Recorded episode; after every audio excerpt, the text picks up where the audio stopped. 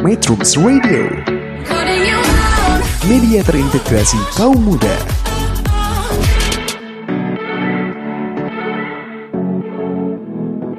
Metronom, selamat datang dan selamat bergabung dalam episode menegangkan kami, Suara Malam. Dalam Suara Malam, misteri terdengar. Kami mengundang Anda untuk meresapi suara-suara misteri yang melintasi malam. Dalam program Suara Malam, kami akan mengupas kisah-kisah menyeramkan dari berbagai sudut pandang.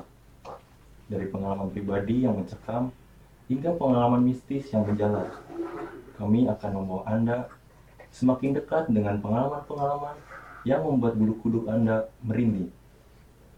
Saya mau bilang terima kasih banyak buat para metronom yang udah download aplikasi Metro Radio di Play Store. Terima kasih juga buat para metronom semua yang udah menyimak di website Metro yaitu www.co.metro.co.id atau bisa juga aplikasi radio lainnya. Jangan lupa kepo- kepoin juga media sosial Metro biar kamu gak ketinggalan informasi program acara seru Metro Radio di Instagram dan Facebook di @metro.co.id atau Twitter @metrocall buat para metronom yang mau dengerin ulang podcast rekaman audio talk show bisa juga melalui Spotify, Apple Podcast, Google Podcast, My Turner Radio, Radio Indonesia, dan lainnya. Sebagainya yang bisa kamu cari dengan kata kunci Metro Radio. Oh iya, jangan lupa juga subscribe YouTube Metro Radio biar dapat visual informasi melalui Metro TV di www.co.metrum.id. Kepoin juga profil di link Metro Radio. Pada episode pertama ini, kami akan mempersembahkan kisah horor yang dialami oleh seorang narasumber istimewa. Ceritanya yang mampu merasuk ke dalam pikiran dan menggetarkan jiwa. Sang narasumber adalah seorang mahasiswa yang berasal dari kota Bandung.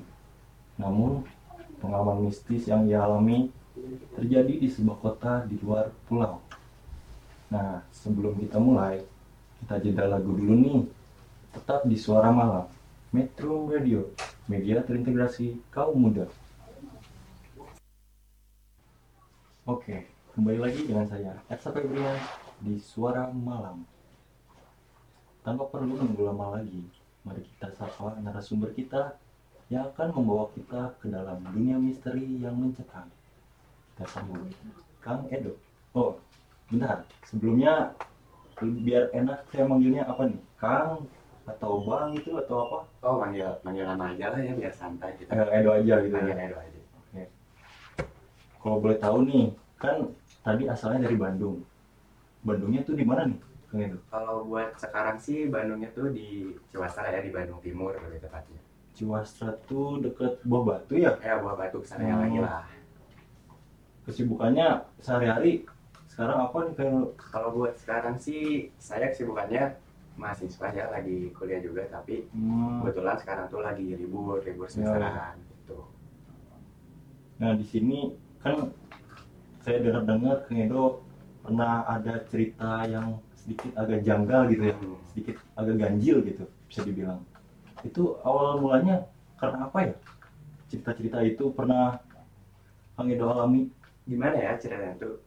Kalau dari keluarga saya tuh emang keturunan emang Hmm, ada beberapa orang yang punya kelebihan khusus lah. bisa Ya, bisa. ngelihat makhluk-makhluk Nah, gitu bisa ya. lihat atau ngerasain Hmm. gitu lah. Nah, kebetulan di diri saya sendiri tuh saya emang ya lumayan sensitif lah sama Hmm. hal-hal kayak gitu. Iya. Keluarga contohnya iya. gitu. Itu kejadiannya di mana ya? Kalau boleh tahu. Langsung aja nih ceritain. Kita langsung aja mulai. Tapi santai-santai aja sih. Nah, jadi ada beberapa cerita sih yang emang aku tuh ingat banget lah. Hmm. Nah, jadi pas waktu itu tuh aku tuh masih SD kalau nggak salah. Nah, SD. Hmm. masih SD, nah pas SD tuh aku tuh sekolah di luar Jawa gitu di Pulau Bali. Oh. Iya, iya, iya. Nah, kalau nggak salah tuh masih kelas 5 SD ya kalau nggak salah. Hmm. Nah, singkat cerita, aku tuh waktu itu tuh lagi sakit lah sakit parah Iya. nah jadi aku sekeluarga tuh ya terpaksa lah harus bawa ke rumah sakit karena Iya. emang udah benar-benar nggak bisa dirawat Keadaan di rumah darurat gitu Eh, ya. udah darurat banget jadi eh, aku sekeluarga ya mutusin buat nyari Rumah sakit. rumah sakit terdekat dong Hmm. dekat rumah akhirnya setelah beberapa menit nyari-nyari rumah sakit akhirnya ketemulah rumah Iya. sakit ya rumah sakitnya tuh rumah sakit ibu dan anak itu Hmm. nah sampai di sana ya udah namanya orang sakit paling dicek-cek biasa lah Iya. setelah dicek-cek biasa nggak lama langsung aja tuh dibawa ke ruang rawat inapnya Hmm. Tapi pas udah masuk ke rumah sakit itu udah kayak ngerasa ada hal aneh belum? Dari kondisi ruangannya kah atau bangunannya kah? kalau dari situ sih belum ada yang kelihatan aneh ya kayak Hmm. ya udahlah masih biasa-biasa aja karena mungkin posisinya darurat juga Ya. panik juga jadi nggak ada mikir ke arah sana gitu Masih normal-normal aja. masih normal lah masih normal belum ada anomali atau Iya. keanehan-keanehan kayak gitu lah nah pas mau masuk eh, kamar rawat inapnya Hmm. kita tuh semua diem di depan pintu kamarnya itu kita Oh. semua diem kayak kaget karena kita baca eh, ruang kamarnya tuh yang emang namanya tuh nggak biasa Oh, emang namanya apa tuh? namanya tuh Dewi Kunti 403 Oh, kalau 403-nya? kalau itu sih enam cuma nomor kamarnya gitu Oh iya iya. Nah. iya, iya. kenapa kita milih kamar itu karena kan emang pada saat itu keluarga kita tuh ekonominya lagi lumayan lah ya Iya. makanya Jadi pengen dapat pengobatannya yang lebih Nah, baik lah. yang kamarnya terbaik juga. banget. yang lumayan oke Hmm. jadi bisa ada yang nemenin nginep juga gitu Hmm. ada dikasih jatah kasur buat yang nginep juga Iya, iya. Gak lama akhirnya kita masuklah ke situ. Nah, pas kita masuk, semua keluarga saya, saya juga udah ngerasain kalau hawanya tuh beda. Gitu. Hmm, Karena mungkin yang harganya lumayan, jadi sepi juga kan, Iya. jarang ada yang nempatin atau yang isi kamar itu. Gitu. Nah, eh, mulai dari situ udah ngerasa aneh lah kayak mulai ada kejanggalan-kejanggalan nah, mulai mulai. mulai, mulai suara-suara kayak gitu. Iya, gangguan-gangguan. Nah, akhirnya papa sama adik saya itu pulang karena itu kan rumah sakit ibu dan anak Iya, jadi yang boleh nemenin itu cuman ibu ibu. Nah, nah akhirnya ya udah tuh tidur Hmm. Sebenarnya ini tuh lebih banyaknya tuh dirasain sama ibu saya sih gitu. tapi saya ya Si gangguan-gangguan nah, itu. si gangguannya yang lebih banyak diganggunya tuh ibu saya sendiri lah gitu. Oh, saya cuman ya segitu-segitu aja gitu Iya. cuma dengar-dengar aja akhirnya pas malam tuh ibu saya tuh tiba-tiba dengar kayak ada suara yang berisik banget gitu. Suara-suara kayak gimana tuh?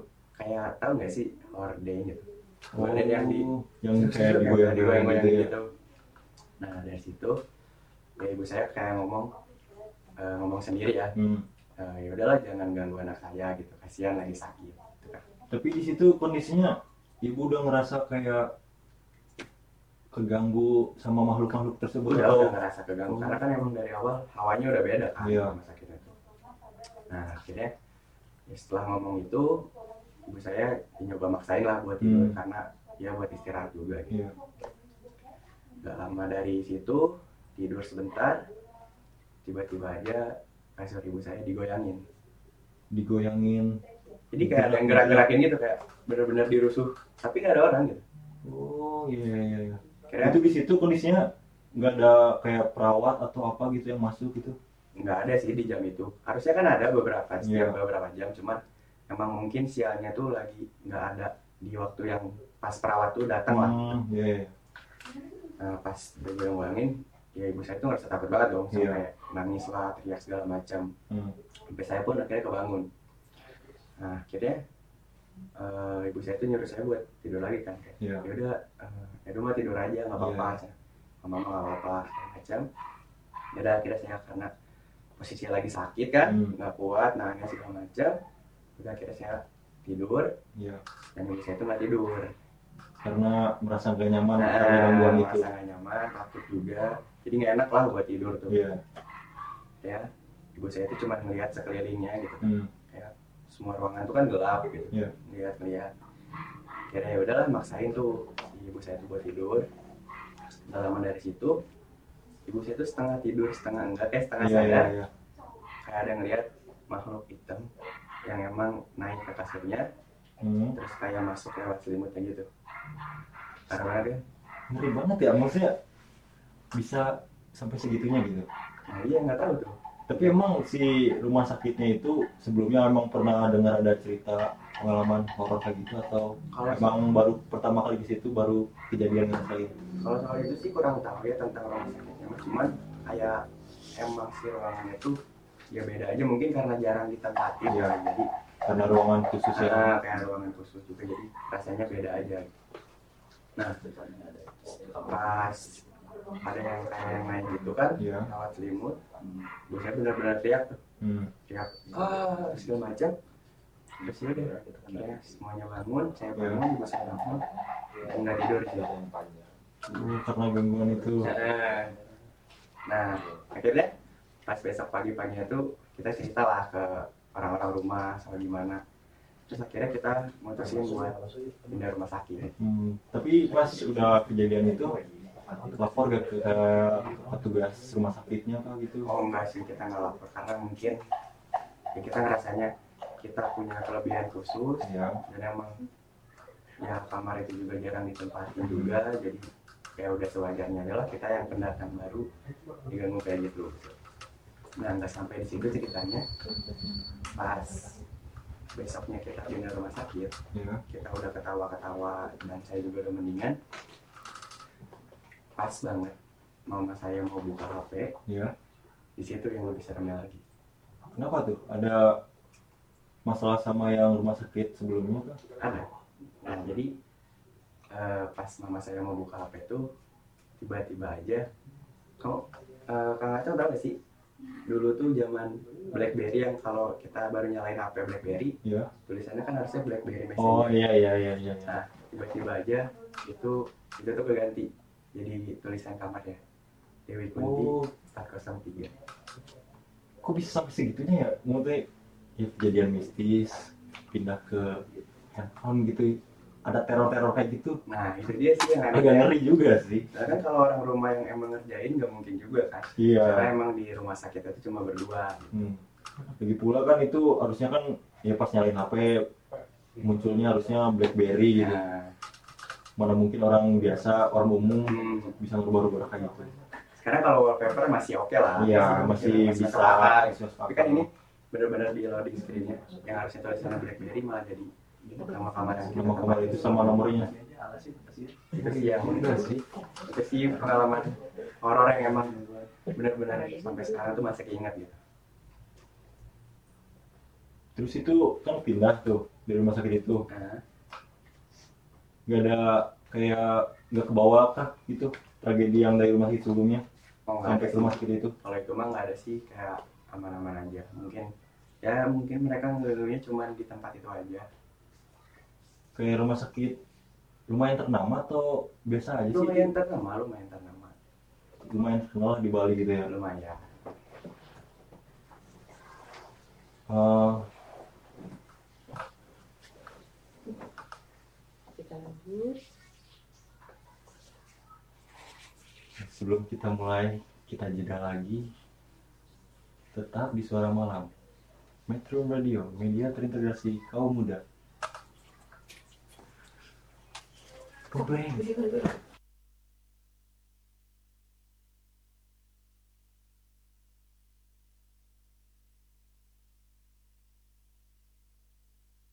kembali lagi bersama saya Ersa Febrian di Suara Malam.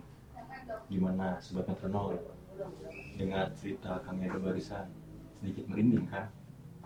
Nah, gimana Kang Edo? Tadi kan di Pulau Bali nih, apa ada cerita yang lain lagi di kan sekarang udah di Bandung lagi kan?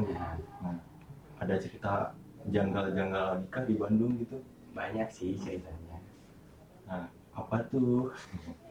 Terutama cerita janggalnya yang kayak apa nih yang dialami Kang Edo pas di Bandung? Nah, sebelum lanjut cerita eh, singkatnya tuh cerita ini terjadi pas saya masih SMA Oh SMA. pas di Bandung ya Ya mau dilanjutin cerita boleh nih. Kayaknya udah pada penasaran juga ya. Oke, langsung aja ya kita mulai teman-teman jadi cerita ini tuh terjadi pada saya dan beberapa teman saya pada suatu hari sahabat saya Rama datang dari Jakarta Rama adalah saudara dari teman saya Riko kami memutuskan untuk bertemu di kosan teman kami yang bernama Aris pada suatu malam. Sebelumnya kami telah bersahabat sejak SMA kecuali Rama yang baru bergabung dengan kami.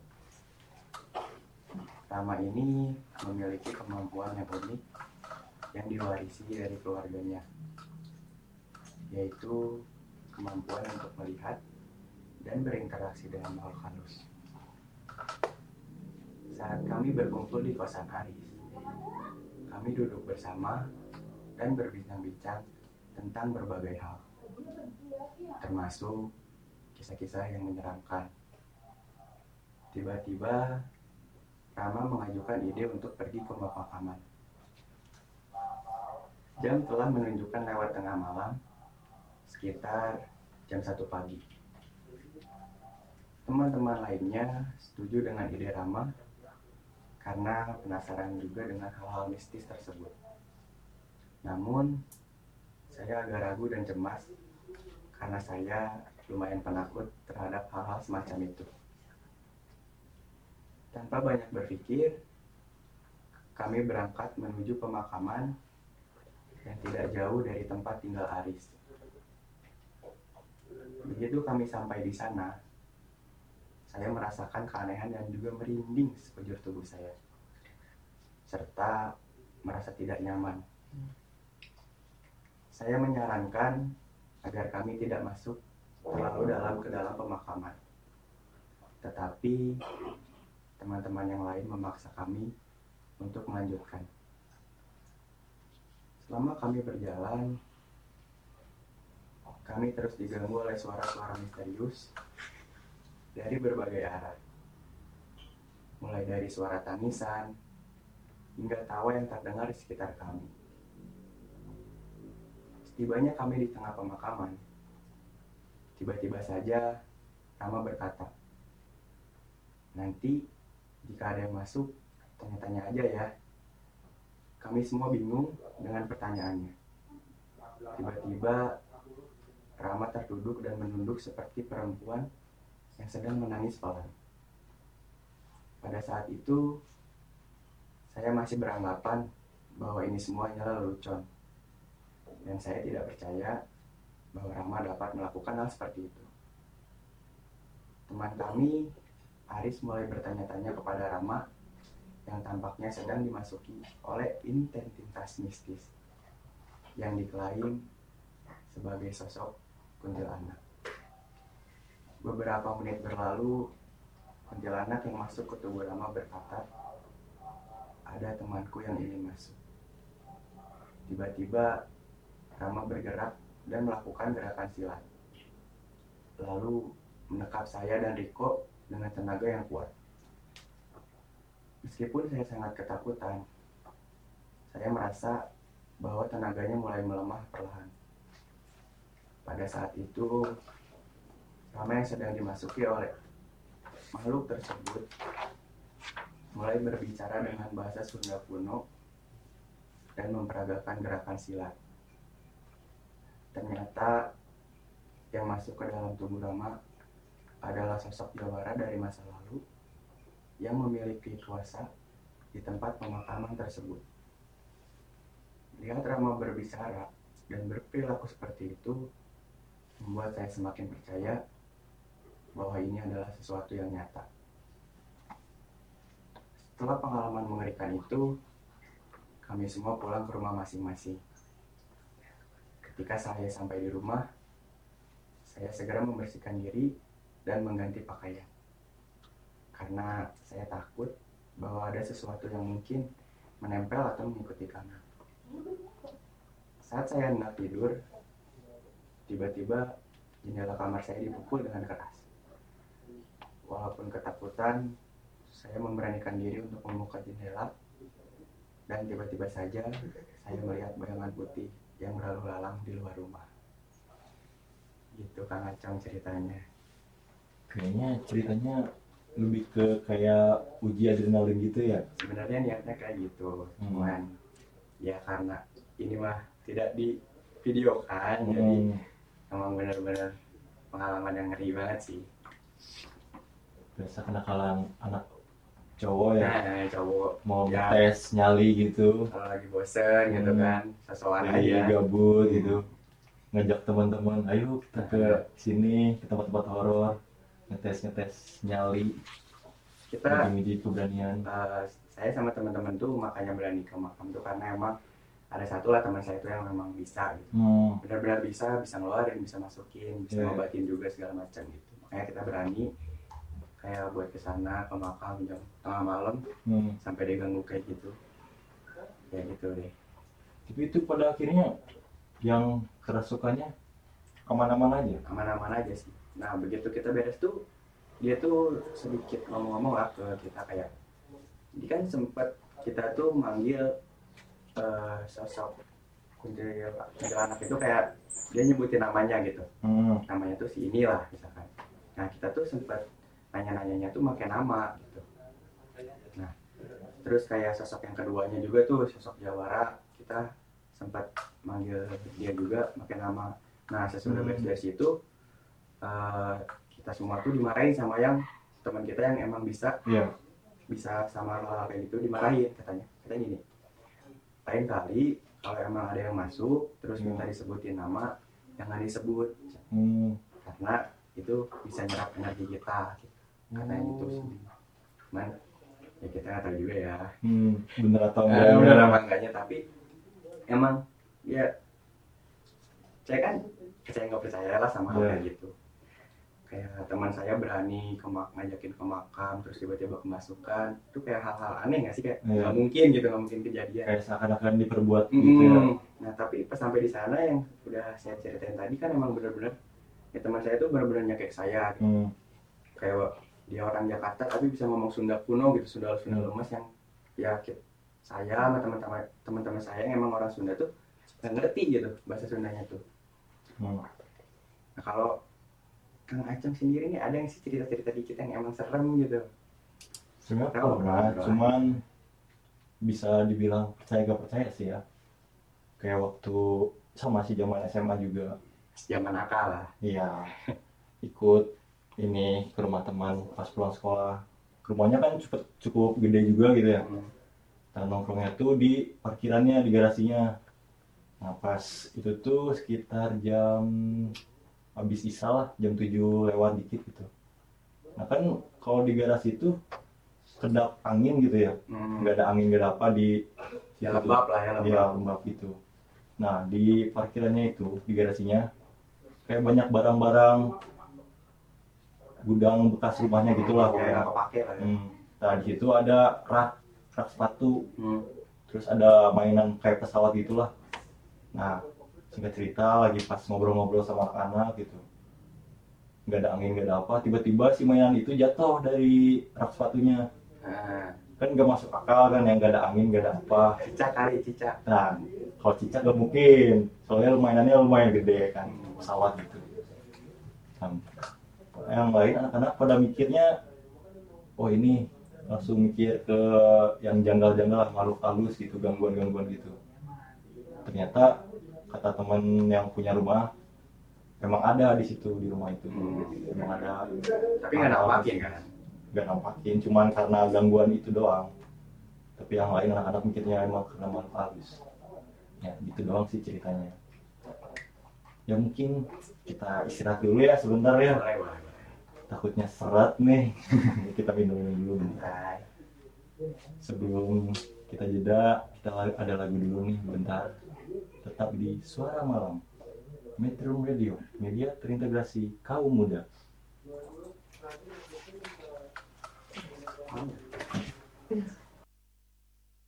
Kembali lagi bersama saya Ersa Febrian di Suara Malam. Oke, kita lanjut lagi ya dengan Kang Edo cerita horornya. Oke, silakan Kang Edo. Jadi cerita kali ini buat penutup acara ini nih ya. Eh, kejadian ini tuh terjadi baru-baru ini sih, kayak minggu-minggu kemarin. Jadi ceritanya saya kan di rumah tinggal sendiri. Ada orang tua tuh cuma di hari Jumat, Sabtu dan hari Minggu. Nah buat hari-hari weekday-nya ya saya sendiri. Karena emang kebetulan sekarang lagi libur kuliah, jadi banyak teman-teman yang emang datang ke rumah buat main, nginep atau segala macamnya. Nah di suatu hari teman-teman aku tuh datang ke rumah buat nginep ya buat ngobrol-ngobrol buat main game segala macam sampai tengah malam gitu namanya anak muda diam di rumah gitu yang nggak ada siapa-siapa udah pasti banget dong. Eh, aku dan teman-teman ya kayak musik ngobrolnya juga berisik segala macam begadang dan lain-lain lah. Karena kita yang emang terlalu berisik di tengah malam di jam malam gitu yang emang sudah seharusnya itu tuh jam ya jam-jam makhluk yang emang kita nggak bisa lihat mungkin makhluk tersebut tuh merasa terganggu lah sama kegiatan kita di malam itu. Pas banget waktu itu tuh masih jam setengah dua pagi. Terus teman-teman saya posisinya emang lagi dengerin lagu pakai speaker sambil ketawa-tawa yang emang keras banget Eh, di situ posisi pintu rumah saya tuh terbuka gitu. Yang di mana di depan pintu itu tuh ada rak sepatu. Terus tiba-tiba aja teman saya itu dua dua teman dua teman saya itu lari sambil teriak kayak kaget gitu. Santa saya nanya dong kenapa lari-lari? Kira dia cerita katanya dia ngeliat sosok yang emang besar berbaju putih terus terbang ke atas. Yang padahal di atas itu ya ada ada tembok itu buat lampu. Saya nggak percaya dong kayak mana mungkin sih ada kayak gitu hal-hal kayak gitu. Tapi di situ ada rak sepatu yang emang sobek terus berantakan kayak benar-benar diacak-acak itu sama seorang gitu kan akhirnya kita mutusin ya udah buat diem dan nggak terlalu mikirin ke arah yang emang bikin kita takut.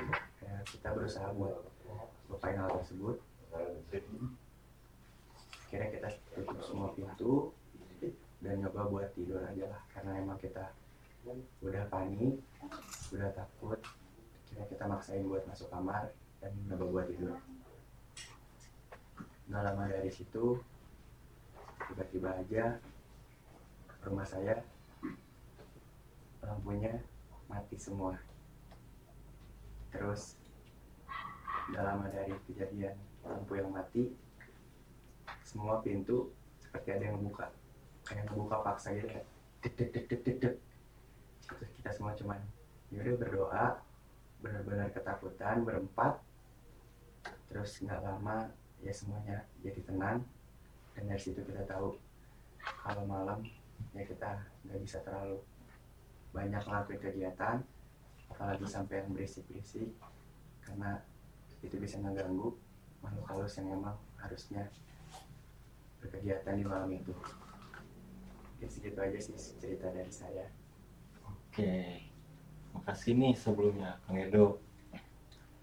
Gak kerasa, gak kerasa nih sobat metronom. Kita sudah mencapai di akhir perjalanan menegangkan kita dalam program Suara Malam. Kita telah menyelami dunia misteri yang memikat dan sensasi yang menguncang jiwa. Cerita-cerita yang dialami langsung oleh narasumber yang kita hadirkan di suara malam yang membuat bulu kuduk Anda merinding.